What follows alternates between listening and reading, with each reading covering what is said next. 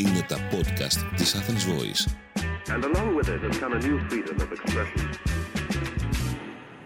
Η Νεφέλη Μέγ πιάνει από αυτοφόρο την επικαιρότητα και τη σχολιάσει σε πρώτο και τελευταίο βαθμό. Καλησπέρα παιδικοί μου φίλοι και καλώς ήρθατε σε ένα ακόμα επεισόδιο Μπούκλα 99, το podcast που έχει την τιμή να καλησπερίσει και να έχει στην παρέα του. Εδώ εγώ, ο Γιάννης Μαρμελάδα, είμαστε full house σήμερα. Και με παρέα την Yves Saint Laurent Beauty, με μια υπέρτατη έρευνα που θα αναλύσουμε στη συνέχεια, πάνω στην οποία βασίστηκε το λανσάρισμα του νέου αρώματος Black Opium Le Parfum. Πώς θα μιλάω στο γαλλικό? Το ξέρεις ότι έκανα και ολόκληρα 2 χρόνια γαλλικά. Και πιάνο έκανα 6. Αλλά δεν θυμάμαι ούτε το κλειδί του σόλου να διαβάζω. Μπαλέτο έκανα πάρα πολλά χρόνια. Μπαλέτο κάτι μου μείνε. Γιατί ρε εσύ, δεν έχω posture. Λοιπόν, παιδιά, ακούστε με λίγο. Θέλω να συγκεντρωθείτε, διότι αυτό το podcast δεν μπορείτε να μαντέψετε τι θα γίνει. Θυμάστε τότε που σας έλεγα πριν τα Χριστούγεννα ότι ετοιμάζω ένα μεγάλο project και μάλιστα με ένα άτομο που δεν συμφωνούσα κιόλας πολιτικά, με το οποίο δεν συνεργαστήκαμε τέλει, αλλά δεν πειράζει, σε περίπτωση που είχατε ερωτηματικό.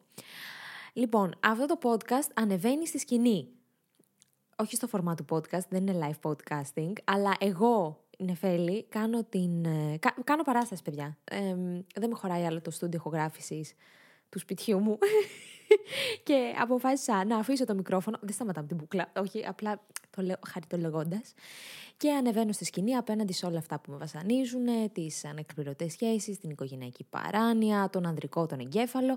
Ανεβαίνω στη σκηνή με έναν κωμικό μονόλογο, μια οδή στον ρεαλισμό θα το έλεγα, διότι τα βλέπω όλα ομά, έτσι όπως είναι την ομή πραγματικότητα, την κοιτάζω και της λέω «Πού πας μωρή, έτσι όπως είσαι» και αρχίζω και γελάω μαζί της. Με την πραγματικότητα εννοώ. Γιατί, παιδιά, δεν υπάρχει τίποτα πιο κατευναστικό από το δημόσιο χώσιμο και κάνω αυτή την παράσταση για να γνωριστούμε επιτέλους. Όσοι ακούτε αυτό το podcast και αλήθεια, και εγώ θέλω να σας γνωρίσω, γιατί είστε πάρα πολλοί και μακάρι να έρθετε να στηρίξετε. Θα είναι για όλες τις 5ης του Μαρτίου. Πρεμιέρα έχουμε 2 Μαρτίου στο Arts, στο Gazi. Προπόληση εισιτηρίων θα βρείτε στο Viva. Έχουμε 10-12 είναι η προπόληση, euros εννοώ. Και τη σκηνοθετική επιμέλεια την έχει αναλάβει ο Γιώργος Αγγελόπουλος, ο οποίος είναι κωμικός, είναι ηθοποιός, είναι σκηνοθέτης, είναι πάρα πολλά πράγματα και είναι πάρα πολύ ταλαντούχος και είμαι πάρα πολύ χαρούμενη που την έχω. Παραγωγό έχουμε το hack comedy, νομίζω τα πάω όλα. Και θα τα λέω μέχρι να ξεκινήσουμε. Εγώ θα σας λέω ότι έχω παράσταση. Είναι πολύ σημαντικό, παιδιά. Έχω live παράσταση. Παράσταση για να γελάσετε. Δεν ξέρω αν έγινε κατανοητή. Εντάξει, σας κούρασα. Φτάνει, λοιπόν. Τι μέρα είναι σήμερα, Γιάννη? Πέρα από την ημέρα που ανακοινώσαμε ότι ανεβαίνω στη σκηνή μου του Εδίου.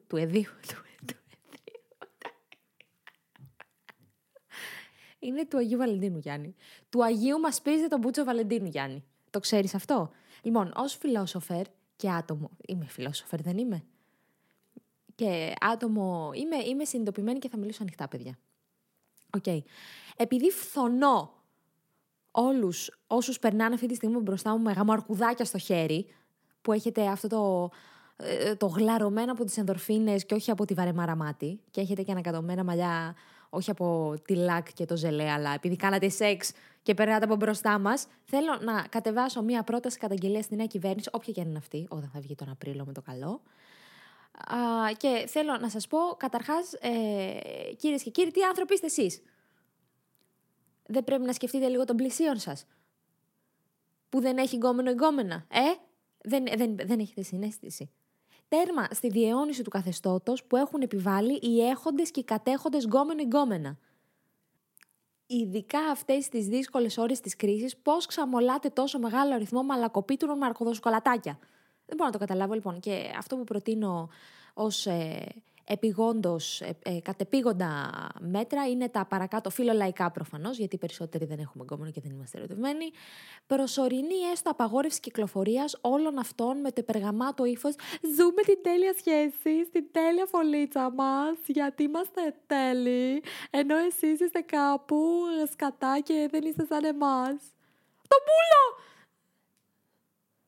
Το μπούλο που είστε τέλειοι, και αφού έχετε τόσο τέλεια φωλίτσα, τις σκατά περιφέρεστε και δεν φωλιάζετε μέσα, να μην ξερνάμε κι εμείς? Δεύτερον, ΦΕΠ. Είναι φόρος εμετικού προϊόντος. 45% πάνω στην τιμή των I love you forever καρτών με καρδουλίνια, ζουζού, σοκολατάκι, ουροντόστο, μουτσαχαρένια, βιογκάκι και γενικά κάθε προϊόν σε χρώμα ροζ. Εξαιρούνται κάτι ωραιότητες ροζ γούνινες χειροπέδες, τις οποίες τις έχω μπανίσει σε ένα sex shop και είναι πολύ χρηστικές για όλο τον χρόνο. Λοιπόν, τρίτον, καθιέρωση ημέρας μίσους τη 15η Φεβρουαρίου.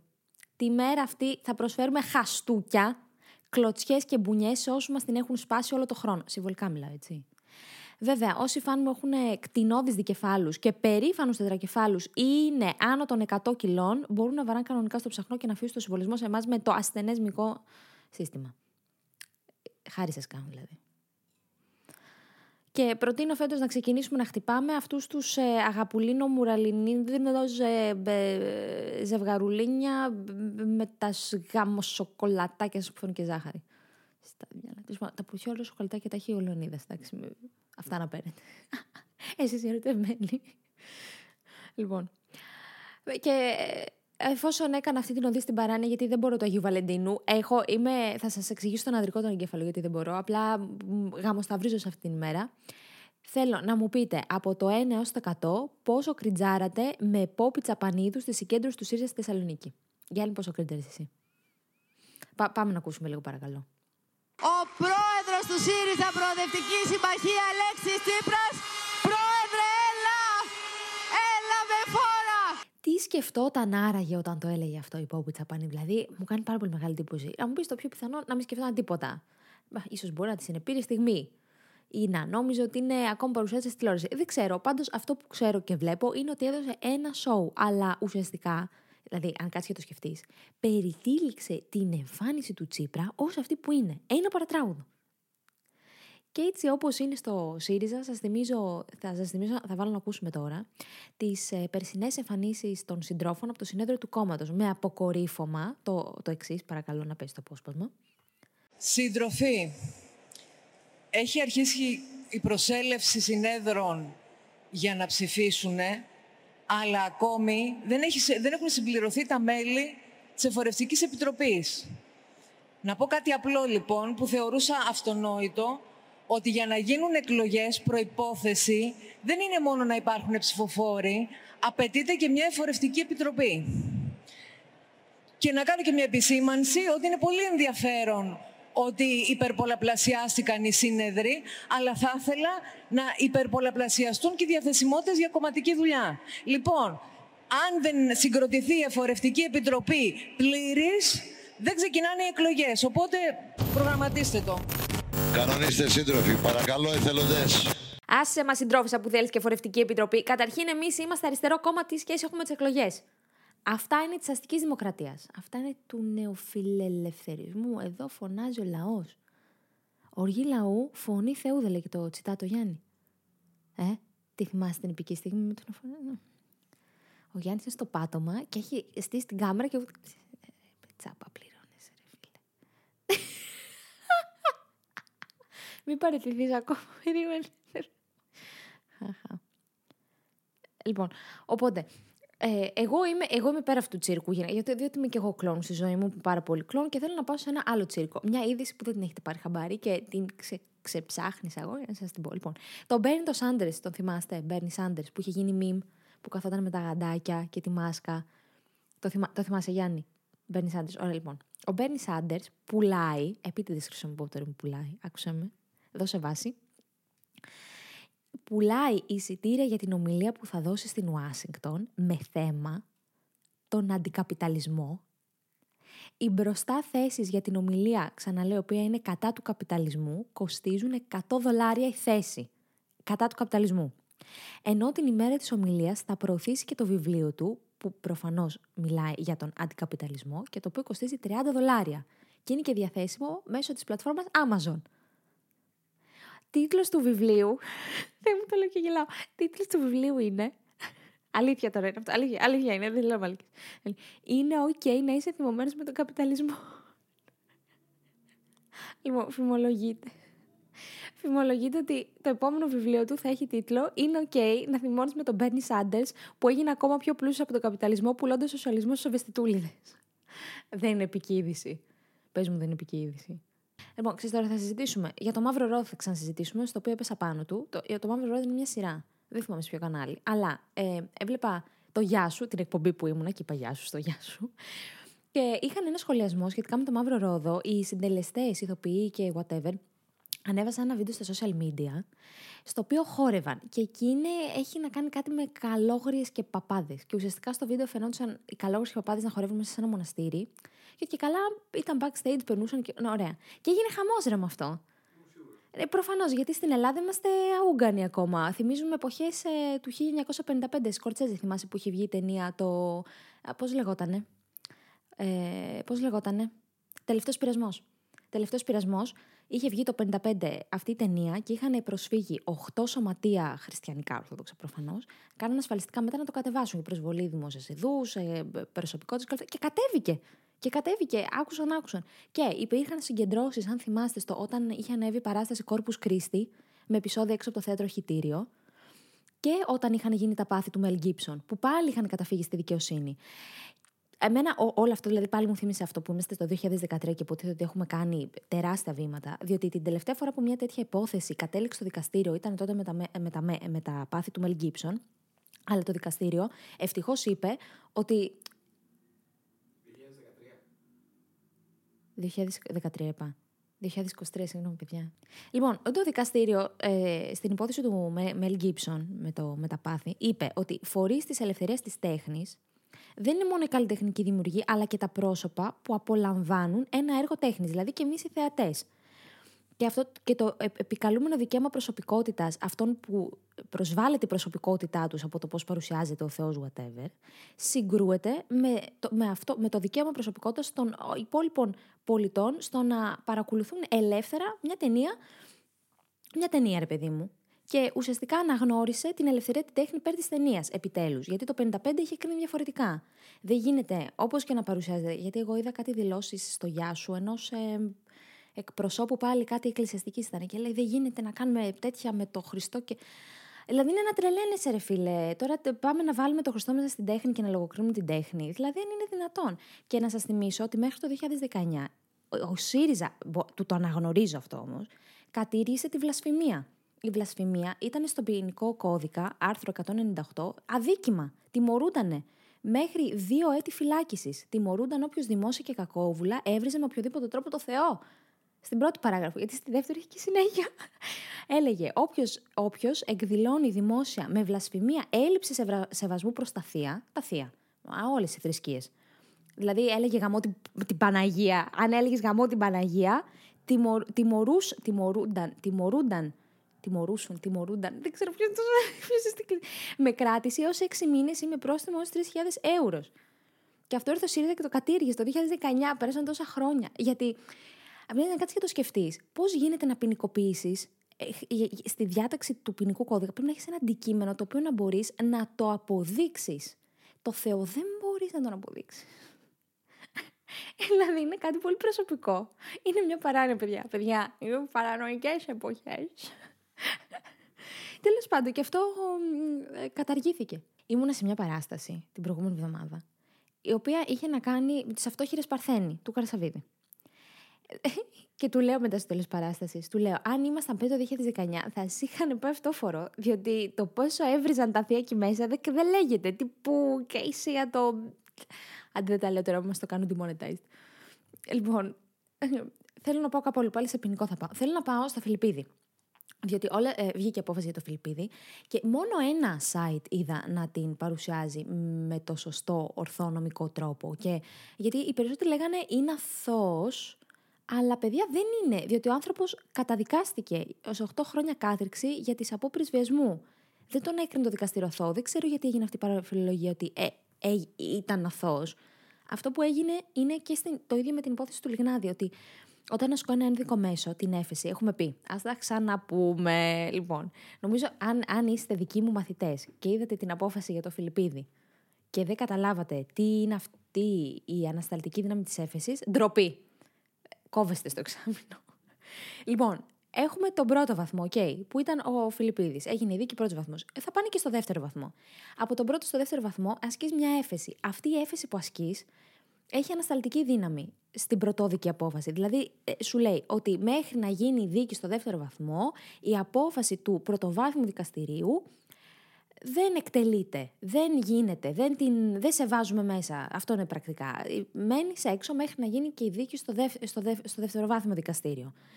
Γι' αυτό είναι έξω με περιοριστικούς όρους ο Φιλιππίδης, όπως είναι έξω και ο Λιγνάδης. Είναι η ίδια διάταξη. Είχαμε πει στο Λιγνάδη ότι αυτό γίνεται στους περισσότερους γενικά. Και αντί να μείνουμε στο γεγονός ότι όντως καταδικάστηκε, που είναι πάρα πολύ σοβαρό, έτσι. Και για τις απόπειρες, γιατί και οι απόπειρες είναι σοβαρό. Είναι κομμάτι του εγκλήματος, είναι απόπειρα. Και στο εξίσου σημαντικό που δεν έμεινε κανείς, ότι δεν το αναγνωρίστηκαν ελαφρυντικά. Κανένα ελαφρυντικό. Ούτε εκείνο για τη θετική συμπεριφορά. Και μάλιστα είπε το δικαστήριο ότι για να σου αναγνωρίσουμε αυτό το ελαφρυντικό, πρέπει να υπάρχει αλλαγή του τρόπου ζωής σου και να βλέπουμε μια ηθική και ψυχική μεταστροφή. Ο νομοθέτης λέει δεν αξιώνει παθητική στάση, απαιτεί ξεκάθαρη αλλαγή τρόπου ζωής και να απομακρυνθείς από το παρελθόν σου και όχι μόνο μια καλή στάση στη δίκη, η οποία μπορεί να είναι και προσχηματική. Ένα αυτό. Και δεύτερον, και το αιτιολόγησε κιόλας γιατί δεν είχε θετική συμπεριφορά, γιατί είπε το δικαστήριο ότι πρέπει να έχει αποτινάξει το παρελθόν του και ακούστηκαν στο δικαστήριο καταγγελίες σε βάρος του και από την κυρία Παπαμέρη το 2016 και από την κυρία Δροσάκη το 2018. Για το ελαφρυντικό του πρώτερου συνομοβίου δεν του το αναγνώρισαν, διότι, είχε λευκό ποινικό μητρό, αλλά μόνο αυτό δεν αρκεί.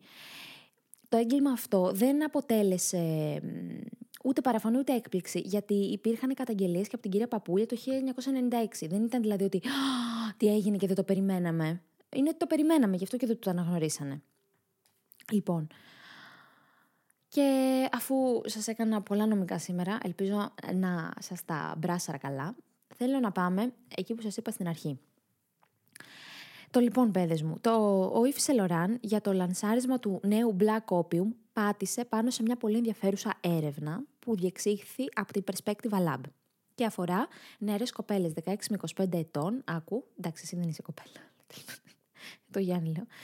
Και το πώς τους επηρέασε η πανδημία στον τρόπο με τον οποίο παρτάρουνε.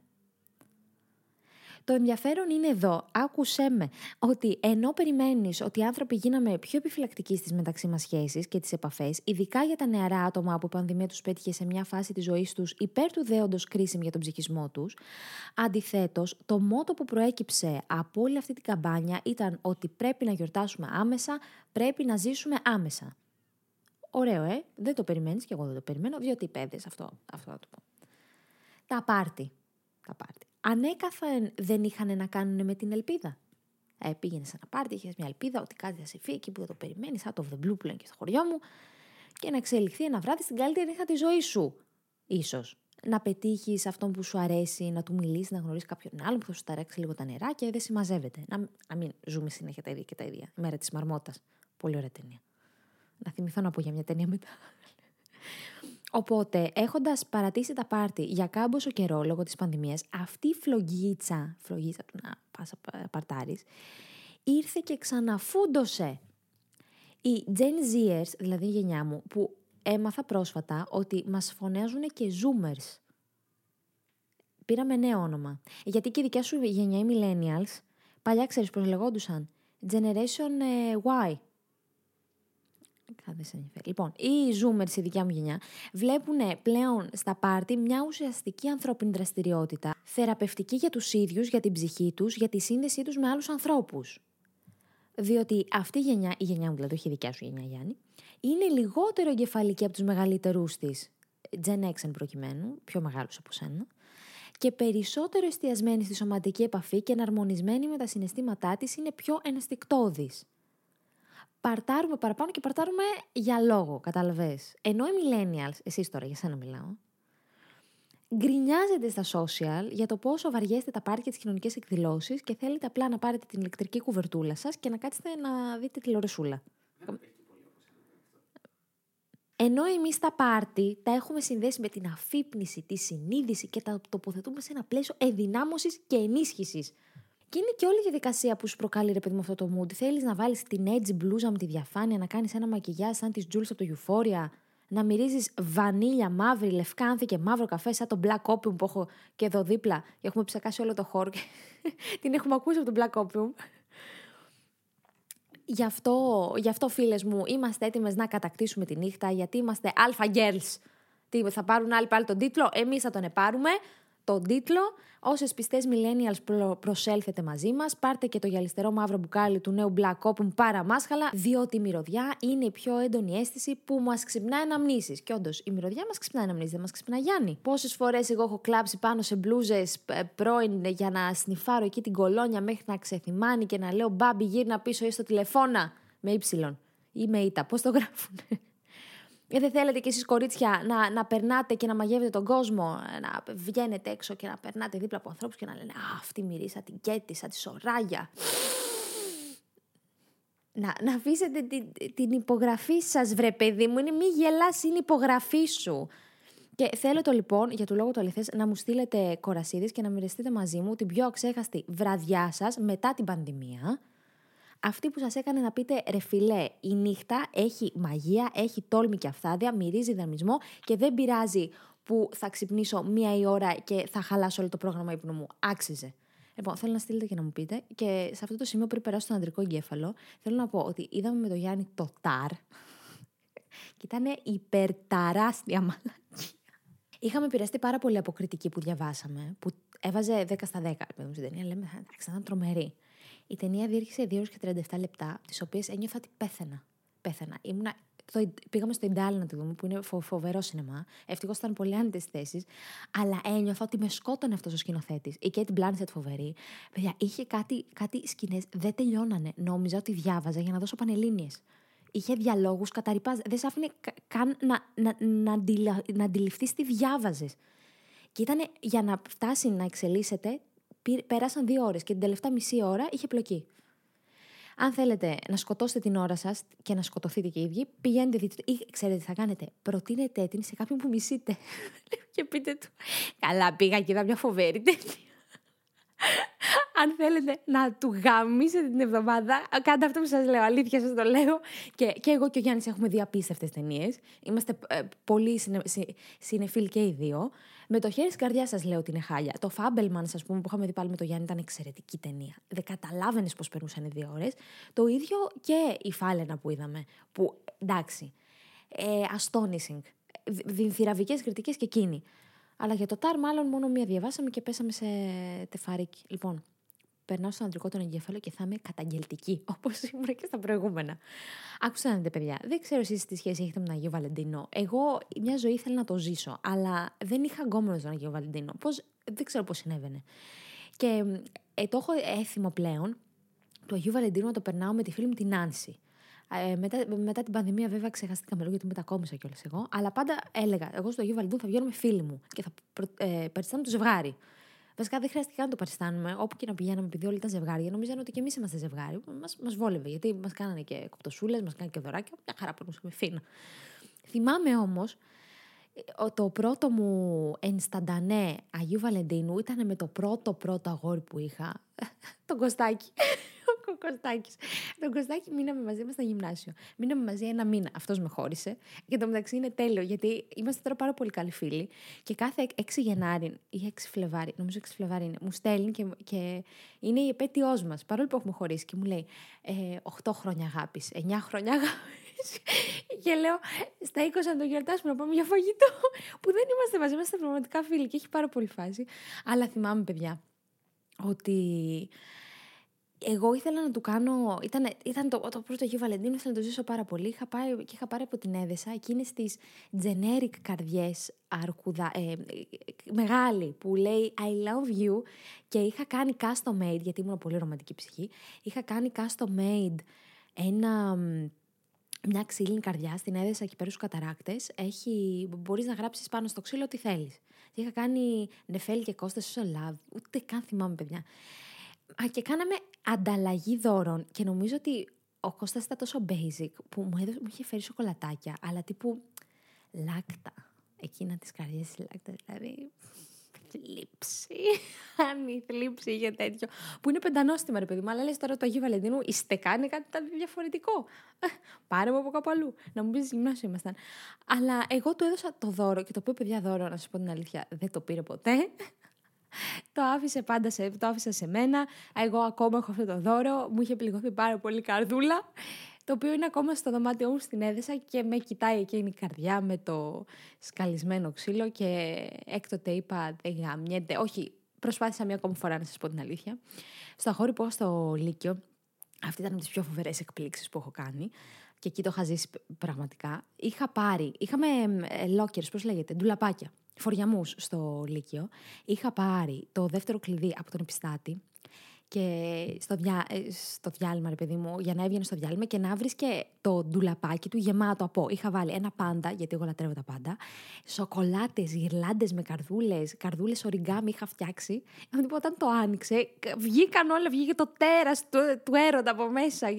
Το έχω ακόμα φωτογραφία στο Instagram, μπορείτε να το δείτε, πάτε κάτω, θα το δείτε.